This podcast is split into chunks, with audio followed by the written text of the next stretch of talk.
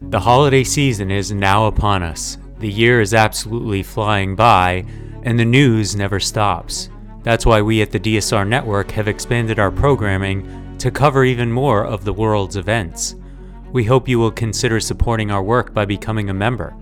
Members enjoy an ad free listening experience, bonus content for virtually all of our shows, an invitation to the member only Slack community, and more. Best of all, if you become a member in the month of November, you can take 50% off the membership price for the first month. Visit thedsrnetwork.com slash buy and enter code STUFFING at checkout. That's thedsrnetwork.com slash buy and code STUFFING. Thank you very much for your support. Nine, twelve, ten, twenty-eight, two, twenty-three. This is Deep State Radio, coming to you direct from our super secret studio in the third sub basement of the Ministry of Snark in Washington, D.C., and from other undisclosed locations across America and around the world. Hello, and welcome to the latest episode in a special limited series of podcasts from the DSR network. No issue is more important to the world than climate change. Later this year, world leaders will gather in Dubai for COP28, the most important international summit at which critical climate issues are discussed.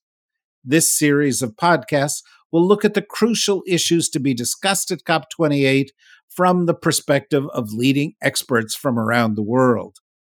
Each of the podcasts will feature elements from a series of five live expert roundtables we convene to explore the road to COP28 and beyond. Each of the roundtables are hosted by highly regarded leaders from the climate and international affairs communities. The discussions are presented as they happened, live and without editing we were very fortunate to have as the chairperson of our roundtable discussion Allison Agsten, the director of the USC Annenberg Center for Climate Journalism and Communication and curator at the Wrigley Institute for Environment and Sustainability. This panel, entitled Arts, Activism, and Combating Climate Change, explores the role that artists and activists play in the fight against climate change and the ways everyone can do their part to create a more green future. This series of programs has been sponsored in part by a grant from the UAE Embassy in the United States. The UAE is the host nation of COP28. However, it should be noted for this, as for all DSR Network podcasts, all content is completely editorially independent, and each of the independent chair people of these roundtables have been solely responsible for the direction and substantive focus of the discussions. Now, on to the discussion, the latest in our special series, The Road to COP28. We hope you will join us each and every week from now through COP28 to hear more unique perspectives on this vital event and the issues to be discussed there. Thank you. Let's talk about next that galvanizing um, that must be done. Who will do it? Who's really in for the long haul? And that's certainly people that are younger than me, for example. Kevin J. Patel, you've been working on this for a long time. Uh, even though you are, I might, might say, significantly younger than me, I'd like to ask you um, how we can help support young people, people younger than me, people even younger than my kids getting through this. What kind of resources do they need uh, to do the work that is ahead from those of us who have come before? It is a pleasure to be on this call, by the way. Thank you so much for having me. Um, yeah, as a young person, um, you know, I started at the age of 11 or 12. I now am 23. Um, and I think one of the things, uh, being directly impacted by the climate crisis has, you know, really kind of galvanized me to be involved. um, and and to really kind of work uh, for my community. And so, to answer your question on how we can support and galvanize the next generation, even uh, my generation, uh, those who are already involved, um, I look at it in three frameworks. Um, the first framework is that 4% or 3% of philanthropic funds goes to climate in general. Out of that percentage, uh, 0.76% goes to uh, youth led organizations who are working on the climate crisis. And a lot of that is like uh, climate campaigns and whatnot. Um, out of that 0.76%, uh, 0.2% goes to youth led organizations working to implement and accelerate climate solutions. So I think we need to really kind of see how we can move finances to youth led organizations that are working around establishing um, and implementing and uh, accelerating climate solutions while also um, making sure that there's youth representation within our uh, within our governmental systems.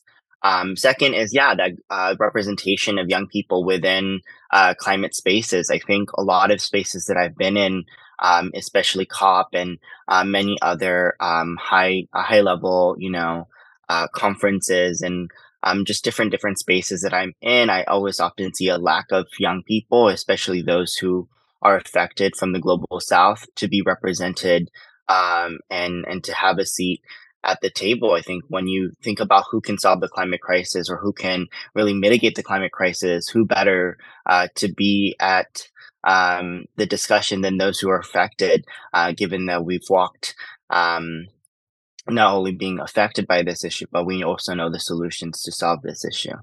Um, and then, you know, I think third would be uh, how can we really i, I want to touch on the piece uh, with what everyone has been saying is that i think oftentimes climate and our climate movement and media has a carbon tunnel instead of having um, like an intersectional approach to seeing all of these issues. Obviously we last year uh, in december 15 happened um, and and that wasn't as big as you know uh, the regular cops um, and so when we think about like the ways in which we're approaching uh, media, especially for young people, um, and galvanizing young people, I think a lot of young people are really sick and tired of the, um, especially the ones that I talk to, are sick and tired of the doomistic, you know, doom and gloom uh, media approach. Um, although it, it's one thing that we always see, it's always something that's on our news feeds, always on our IGs, our TikToks, everything. It's all doom and gloom um, we're seeing a narrative shift from young people really wanting to reimagine what um, you know what climate uh, looks like or even advocacy looks like around these issues. Um, and i always say these issues because i think again we can't always look at climate change as a one issue thing. It's a intersectional uh, issue and, and it intersects with so many other injustices happening to communities. Um, and so i think that's how young people are looking at this. Um, and i think um, you know, so those are just my uh, broad points on like the ways in which to really galvanize young people. Obviously, uh, one way that I've been able to really kind of make sure that we uh, touch on uh, point two on youth representation within government. You know, uh, it's not that hard. I think a lot of young people are really passionate and involved, being involved. And uh, it, a case study to be used is here in LA County. Um, you know, I was able to really advocate for the first ever uh, youth climate commission within LA County becoming the first ever in the world, first ever in the nation, to really have youth representation on not only giving recommendations on policy for our supervisors, but also making sure that we can look at past policies that affect our communities. And I think that's just one way of really galvanizing young people um, and making sure that they're involved and supported, uh, not only on their ideas or solutions um, and whatnot. And I think also being supported by the scientific community is another way um, you know, I think we talked about the national climate assessment, another assessment that was just released. Um, you know, a lot of my work is on in forest mitigation and restoration. Um, sorry, uh, forest like uh, protection, restoration, and conservation. Um, Crowther Labs just released their integrated climate forest assessment, uh, which is uh, you know research that's been published in the uh, Journal of uh, Nature that sh- shows realistic global forest carbon potential, which is approximately 2.2 six gigatons of carbon, um, and the the potential uh, forest having captured 2.2 uh, 226 uh, gigatons of carbon in areas where they would naturally exist, and um, how you know we have to really kind of look at um, forests in a different light. Um, and so I think if anyone hasn't checked out that assessment, I would definitely do it. It's the Integrated Global Forest Assessment um, by Crowther Labs and uh, many other scientists uh, around the world who worked on that. Um, and so I think another thing that I would touch on, because I know I'm, I have the youth mic right now, so um, is that obviously youth are here, they're they're ready to go, and many of them are just wanting to be supported via funding, via representation, supported by the scientific community, and learning the ways in which you know what are the actual solutions that would get us to the mark. Um, obviously, we have Cradle to Cradle, we have uh, Speed to Scale, we have uh, Project Drawdown, Regeneration, all these frameworks that are out there on solutions. I think what we look towards is how can we really kind of have radical collaboration to really kind of get these solutions off the ground instead of a lot of the noise that uh, tends to happen. Um, and then I think this whole podcast was around what is the the road to COP28. Um, I think a lot of young people um, saw in COP27 the establishment of the Loss and Damage Fund. Um, and I think that's a, a, highlight from COP27. But I think one of the things that young people would love to see is how can we really kind of have more pressure put on uh, Western countries and the global global North to really kind of make sure that climate vulnerable communities um, get the support that they need given that this establishment of the loss and damage fund has yet to, you know, none of the money has gone to uh, climate vulnerable com- uh, communities and countries. Um, and so, um, yeah, uh, th- those are just my thoughts. Well, three cheers for radical collaboration. Rosanna, I know you have something that you really want to say about this. Yeah, and just, you know, thank you, Kevin. And just building on what Kevin just said about intersectionality and representation. And I, I, love that term radical collaboration kind of in these conversations. And also what you, Allison, and you know, Eliza were just saying, you know, also really resonated with me about, you know, giving voice to more stories and how people have been observing and connecting to climate change through these, you know, deeply personal stories and observations of change and loss. And this is all kind of making me reflect on how you know, something that really clarified for me these past few years is I went on this journey of going from like a journalist writing day to day to day news reports about climate change to turning these news reports into like writing an entire book about this issue and realizing that we can't write about climate change in a vacuum.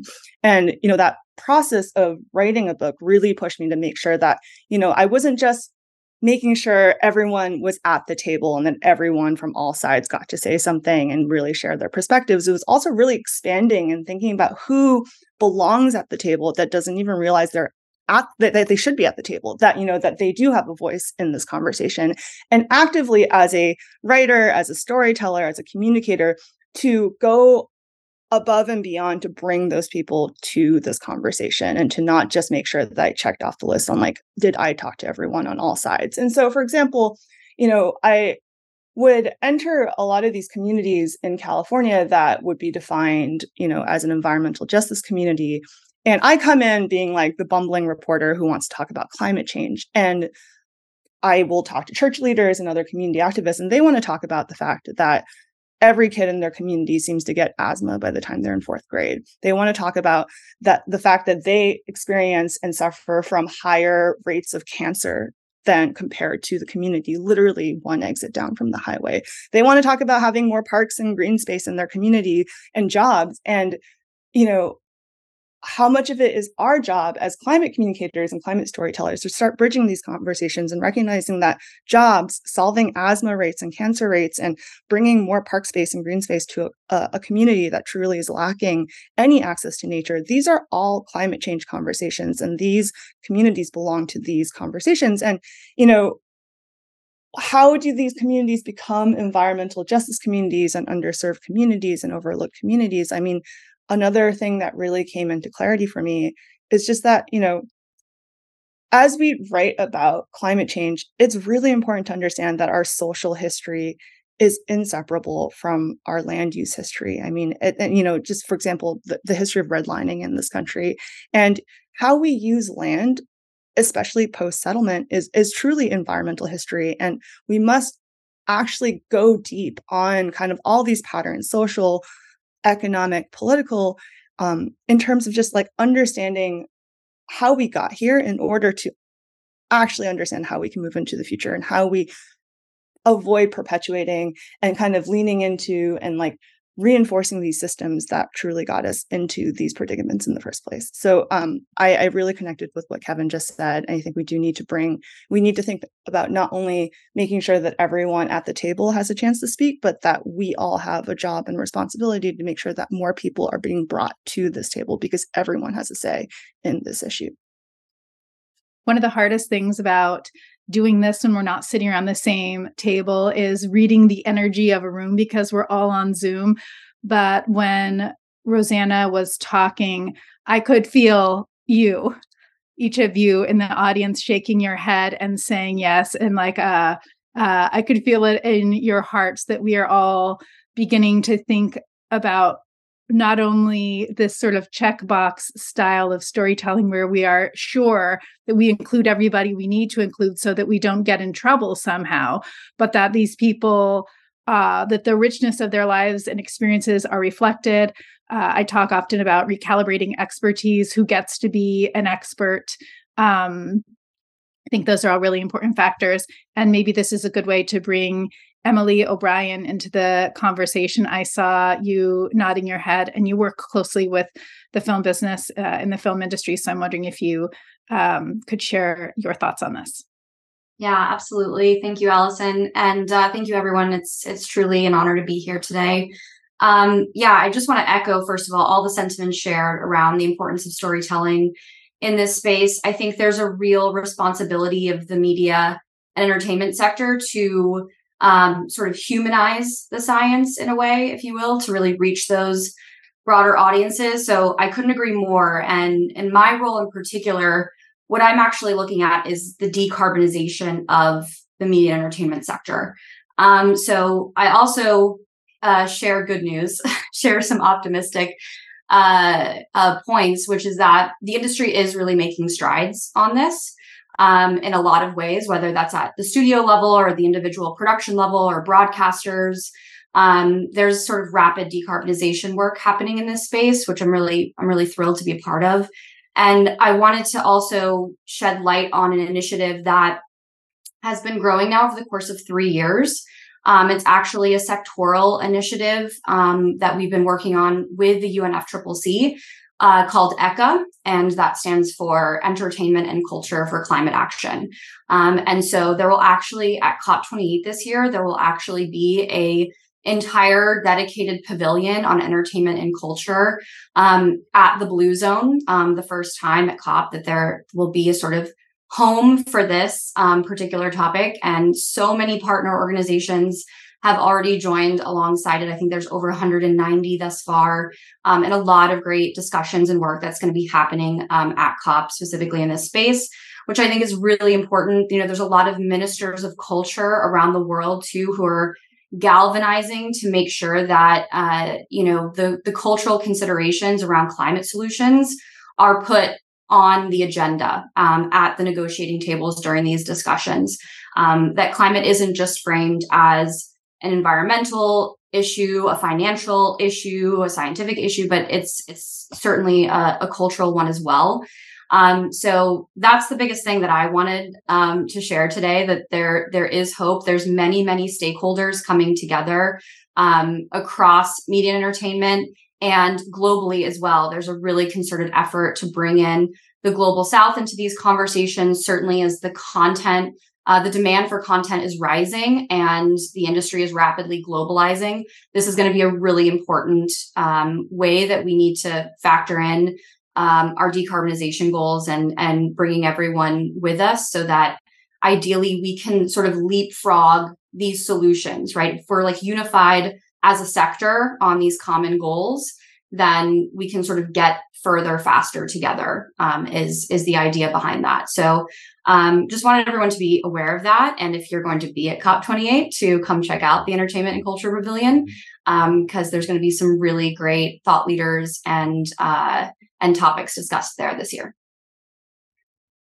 That is really exciting to know. Thank you for sharing that. Amy Todd Middleton is from the Environmental Defense Fund. And maybe your perspective is different than some of the others that have been shared here. I know EDF focuses on about 10 different areas. Uh, one of them is flooding, for example. That's the one I'm thinking of off the top of my head. I'm wondering which of your focus areas, Amy, you think are not um, getting enough play in the communication sphere, whether it's entertainment or news. What should we be thinking more about that you're thinking about? Oh boy, that's a that's a big question. Um, and thank you for having me here today. Um, yeah, our work's a little bit different at Environmental Defense Fund.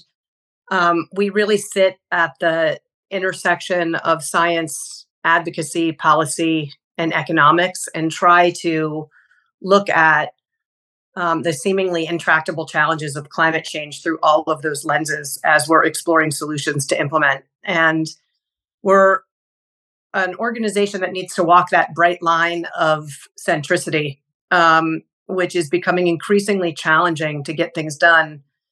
Um, as David mentioned earlier, in an increasingly geopoliticized universe. And I think a lot of our issues really lack the political durability of um, different uh, administrations coming into the to the fray in various countries. Um, we really work on a couple of different things. Our, our goal is to stabilize the climate, um, strengthen people and nature's ability to thrive, and support people's health. And we do that really through our portfolio in energy transition, um, food and water, uh, global clean air, and safer chemicals, which uh, are all somewhat interrelated to one another. So we try to look at the intersectionality of our work.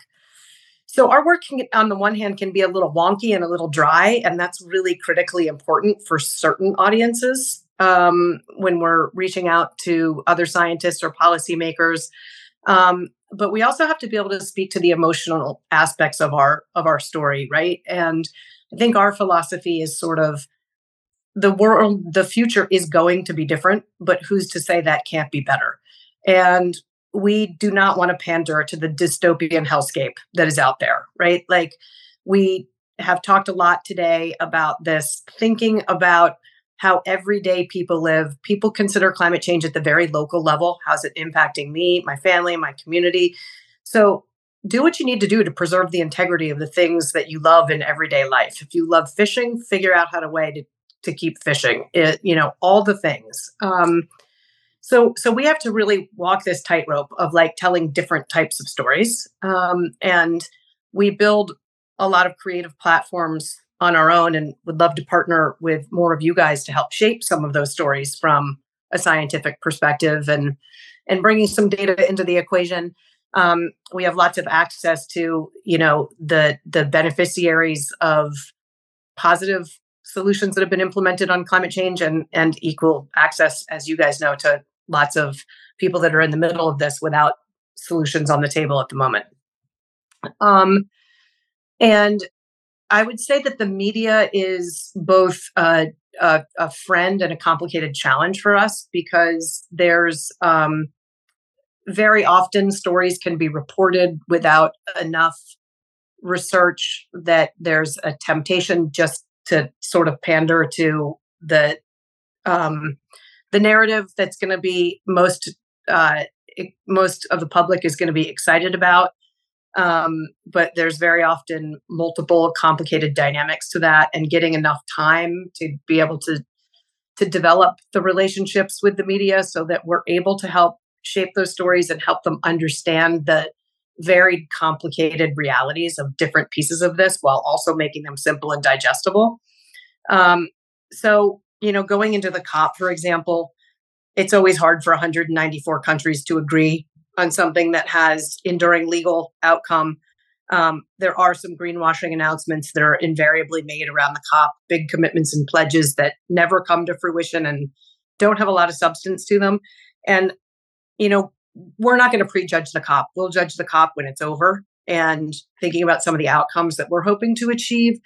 But we we really want to work with the media at COP to look at some of the commitments and help sort of parse through them which ones are real which ones are not this cop does despite what everybody's saying have the potential for some really exciting progress and momentum on really key issues such as methane and methane reduction, which I think Michael was saying earlier is, you know, the fastest, most effective, most affordable way to slow warming right now. Um, so we we really want to um, work with the media to make sure that those stories are told in responsible and thorough ways. Joshua Goldstein, you wrote a book on nuclear energy that was turned into the uh, Oliver Stone film Nuclear Now. As we talk about solutions, I'm wondering if you think it is safe for us to bet on just one. No, it's. I don't think it is. But I think there's a deeper issue that I'm reacting to with all of, all of you journalists, and I'm I'm a professor. I'm not a journalist. Um, when you tell stories, you can get audiences, but you have a responsibility to get the big picture right. And the trouble with relying so heavily on uh, compelling stories is that you can miss the bigger picture. And for example, a lot of the climate reporting has to do with the United States and all the things that are being done in the United States to decarbonize. And um, it's it's missing the bigger picture that the problem's not going to be solved in the United States. Most of it is going to happen in Asia, especially China, India, you know, Indonesia, these big countries that are just getting going. People really want energy. So when I was thinking about it, it in a story way, I put solar panels on my roof 20 years ago and I started driving electric cars way back then and all that. Um, and so that's fine at the at the small level. But I'm a data person. And when I looked at the global data about climate change, well, that's when I became a climate alarmist myself. You know, like it's, it's much worse than people think. The solutions are not adding up and they add up you know in one little place it may add up and make a good story but when you look globally it's not adding up. And that's when i changed my mind about nuclear power which i was always against and realized that oh boy we're going to need it. We're going to need uh, all the nuclear power we can build as well as all the advanced geothermal the carbon capture all the solar wind and all the popular stuff but also a lot of things that are either not popular and nuclear is still not all that popular um, and that you have to look at the big picture because it's a global problem. What one community does is not going to affect the outcomes for that community. Also, that um, personal actions are not adequate. It makes a good story, but um, you need policies at a big level. Um, and and you focus like with nuclear power. There's all this uh, focus on the Vogtle plant in Georgia that just opened and it was a fiasco, you know, financially, way over budget, behind schedule, et cetera. But meanwhile, China is building nuclear power plants, putting them on the grid every three or four months, building on time, on budget. There are a lot of places that are are doing that. South Korea, for instance. Um, so when when you focus on just one thing, if you don't like nuclear power, you can sure find stories that make it look bad. Or if you don't like um, cutting down forests to build solar arrays. You can focus on that. But somehow, and I don't know the answer to this, but there has to be a way to have the journalistic instinct to go for a good story. And absolutely, that's what the brain is is programmed for to look for. Um, has to work with the overall big picture, the data. It's been a problem with climate change generally, and, and certainly it is with nuclear power we definitely need so much more data reporting that I I could not agree with more strongly. And also, I want to briefly say that that something that I observe when I talk to journalists, and big part of my job is providing support and training to journalists who want to start covering climate but that aren't covering it now, is that newsrooms are really struggling right now, and it is so hard to even have the money to cover the local climate story. And it's really, really hard to cover the climate story halfway around the world that you don't know personally, that you don't have a source in. I get very dismayed about the way climate change is visualized in the media often, but I have to be realistic that uh, you know, not a lot of news organizations can afford to hire a photographer in the Arctic, and as a result, we get these stock images of polar bears. Um, as you say, there's there's not an easy answer to this. I think Olivia, you might be the last person that I haven't had a, a chance to talk to yet. Olivia Ahnemann is a documentarian, and I'm wondering if you can add anything to what Joshua Goldstein just mentioned about how we are telling these stories and maybe where we're falling short or where we're succeeding.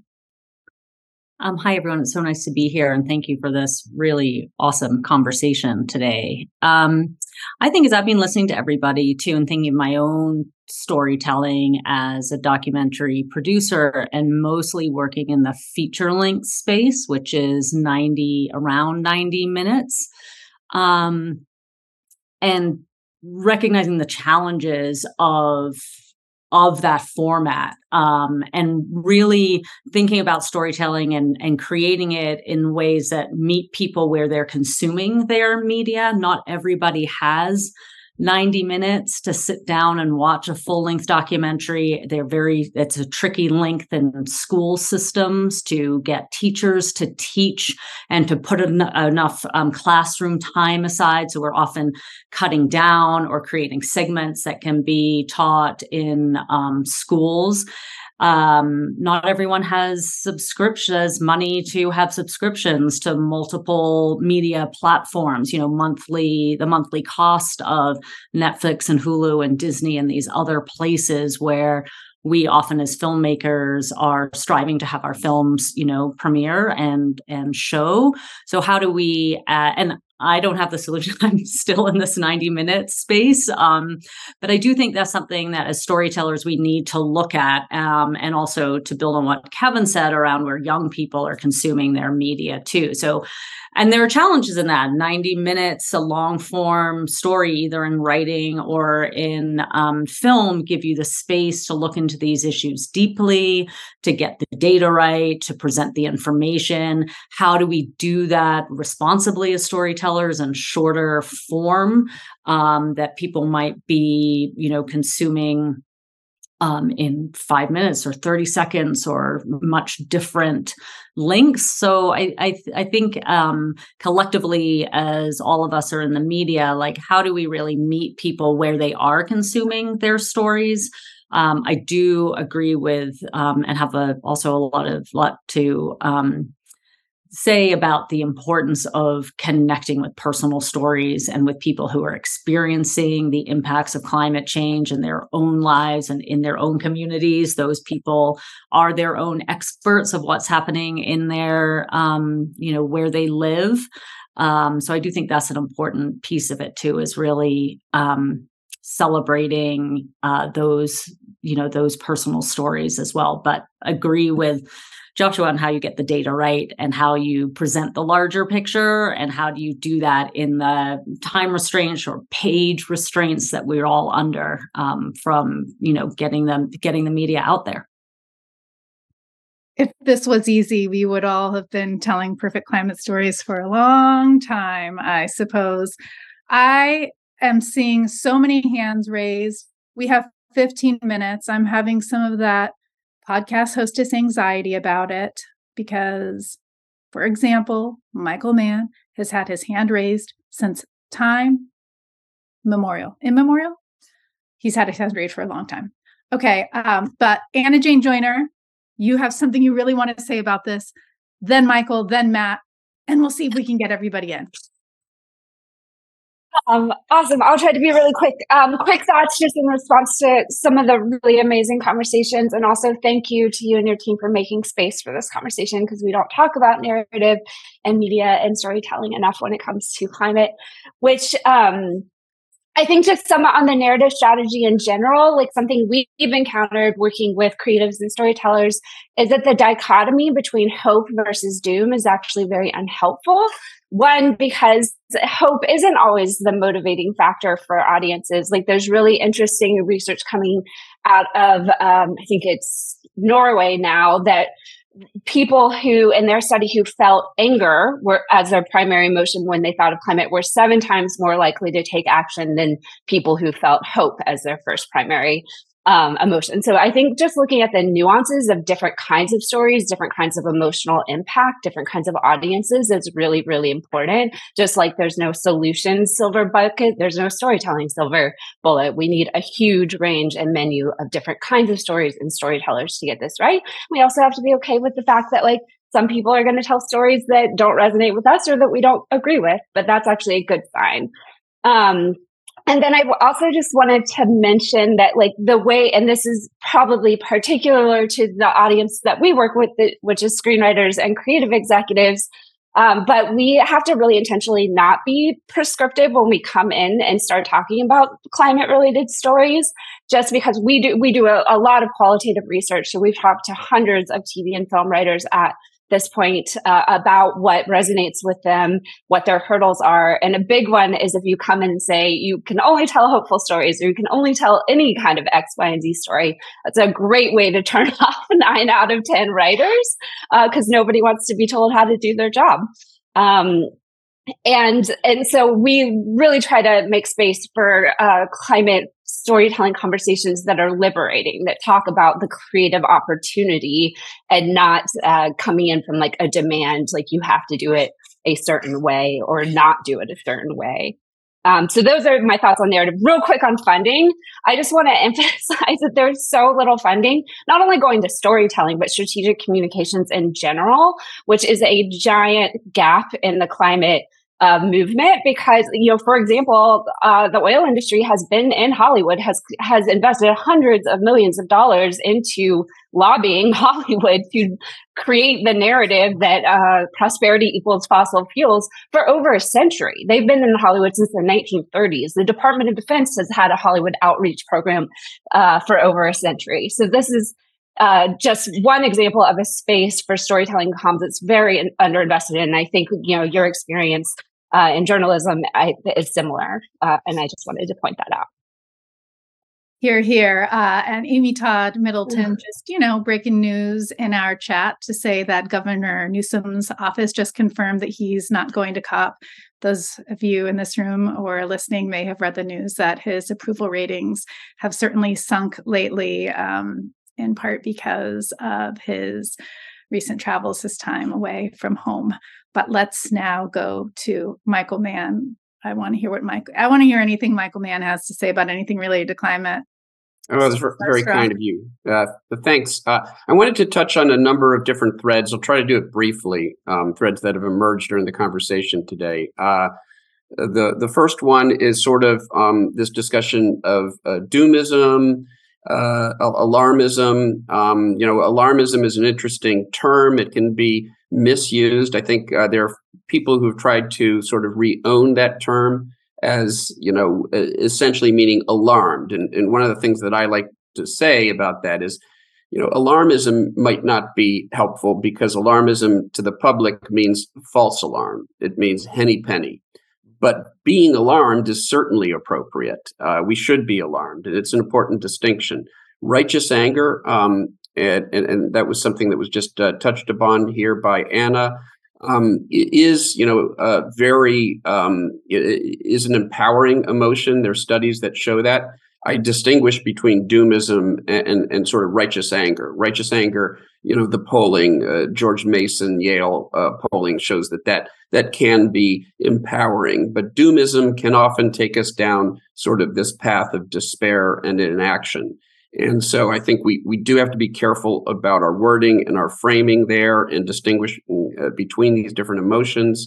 Um, gratuitous uh, mention of my book uh, just out uh, last month, the uh, Our Fragile Moment, which is about the lessons we can learn from the past uh, about the climate crisis today. And one of those lessons is that um, there are a number of false narratives out there that, in fact, are derived, for example, from past geological extinction events this idea that they were driven by runaway uh, methane uh, driven warming and, and that's underway today and there's nothing we can do about it and so we are all going to go extinct no matter what we do there are narratives like uh, like that that are out there right now that uh, i find very unhelpful because they actually misrepresent the scientific evidence in service of a narrative of sort of doom and despair. Um, I should mention that uh, I uh, also have an affiliation with the other Annenberg uh, Center for Communication, the Annenberg School for Communication here at Penn, where I direct a center for science sustainability in the media. And so I sort of occupy both of those lanes. Yes, I'm a scientist um, and I communicate in that context,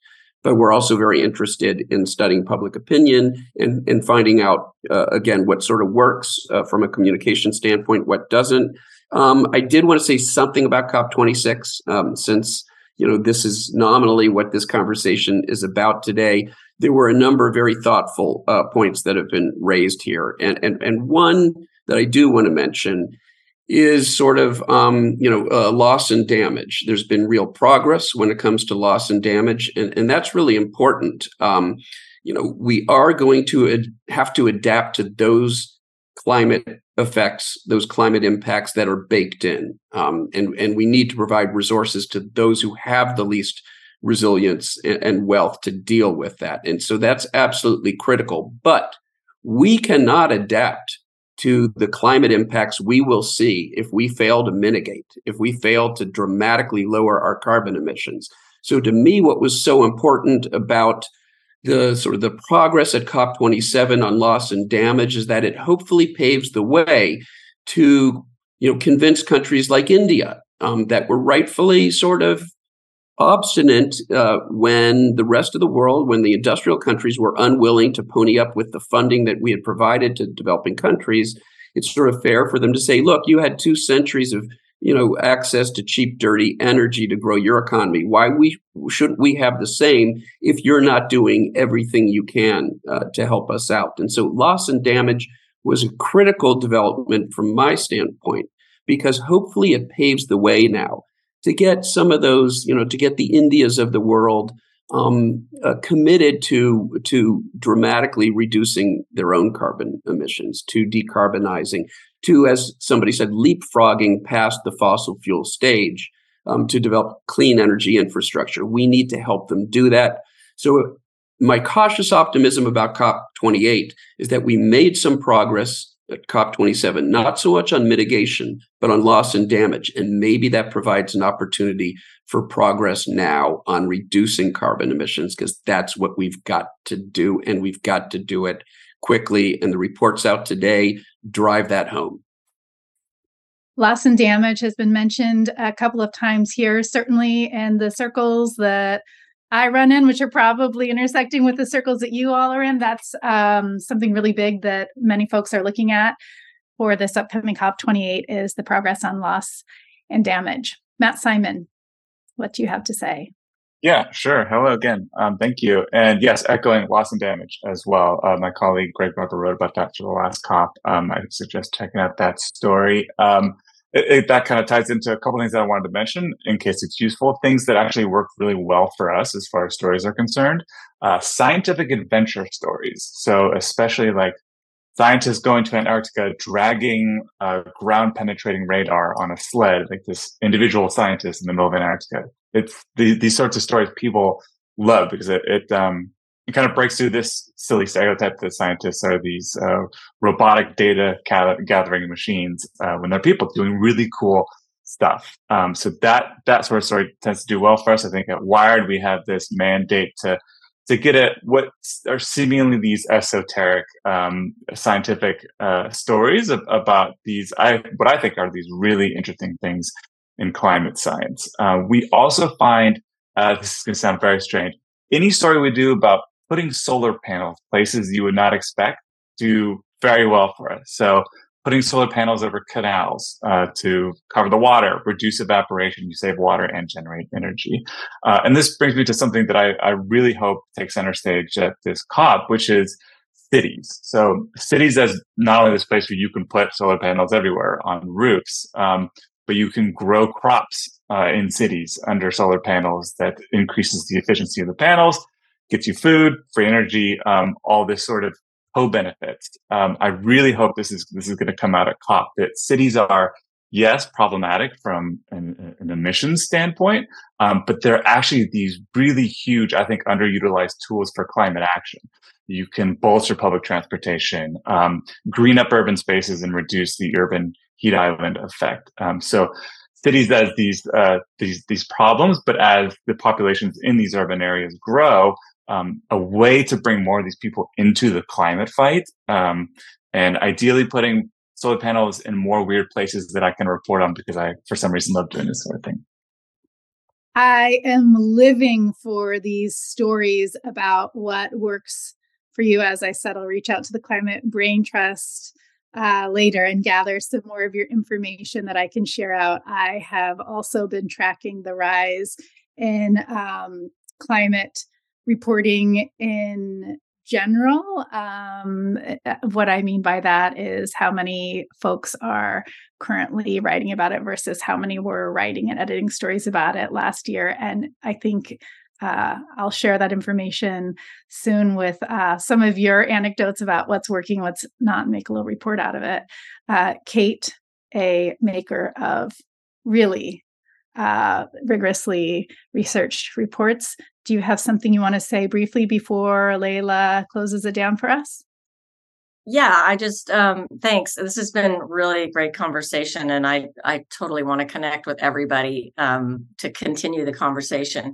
I was just going to pick up on a couple of threads. One of which that I mentioned in the beginning. We started out working around um, depictions of health in general with the entertainment industry, and of course, climate change is health is a way in to talk about climate change now and more so than ever before and i uh, some of you that are journalists um, talked about you know writing stories that where the the, the people in the community want to talk about why are why do all my kids have asthma. It's a great way to get into talking about climate change and we've done that a lot with current tv shows. Um, someone else mentioned about you know meeting people where they are where they're already consuming store the stories and that's exactly our method is that rather than create content which we need as well new content to to garner an audience but we go where is the audience on wednesday nights? Oh they're all watching modern family. Okay let's go talk to modern family you know or whatever the show is. That's the way that we work in terms of our outreach and um, it's been incredibly successful. And we've learned things. Shows like Madam Secretary, which is no longer on, was a show about a female Secretary of State. So it was very international. And the climate change stories that we did with Madam Secretary were international stories. They did, had an island such as Vanuatu that was being, uh, you know, sea level rise was going to take the whole island out, and they had to deal with moving those people to live somewhere else. So it was a very international story. And we looked at audiences and how they resonated with that and what they did afterwards and Google searches and so forth. So um, I'm just sort of pulling out a few little things. I think this conversation has been amazing. Um, we're at your service for research and outreach anytime. And um, I hope we can continue to do this. Thank you for letting me be part of it. Leila, do you have final words that you can share with us? I, I, guess so. I think basically, I think we have all touched on this, but climate is really a human story. And we have to broaden it to a world that works. And it's basically we're living through the defossilization of our economies and lives. And if we broaden it also, I think people are more attracted to a pathway to the hero story and to a more global systemic look at a world that works. And I think the doom scrolling, you know, I remember, you know, the last thing I'll say is, you know, the doom scrolling that was on Twitter for the last, you know, last summer with all the fires was so intense that um I had to like not do that anymore, you know. And I think that we know it's happening. I think enough people know it's happening. The small towns know what's happening. Let's just now pave the way, give everyone tools give everyone something they can do, and off we go. That's what I think. Guess what? We're right on time. 10:30. I can't thank everybody enough for this incredible conversation. I have so enjoyed having each and every one of you here and I've uh, enjoyed seeing the chat that we should all connect over email. So maybe we can do that soon. You'll definitely hear from me. Have a wonderful rest of your day. Fight on. This special Road to COP28 podcast was produced by the DSR Network, which is solely responsible for its content. Roundtable discussions were recorded live as they happened. The series was sponsored in part by a grant from the Embassy of the United Arab Emirates, hosts of the COP28 meetings to take place later this year. However, the content of this discussion, like all DSR network productions, is entirely editorially independent, and the views presented were solely those of the participants. The executive producer of this podcast was Chris Cotmore. The producer of this podcast was Riley Fessler. This has been a DSR Network production.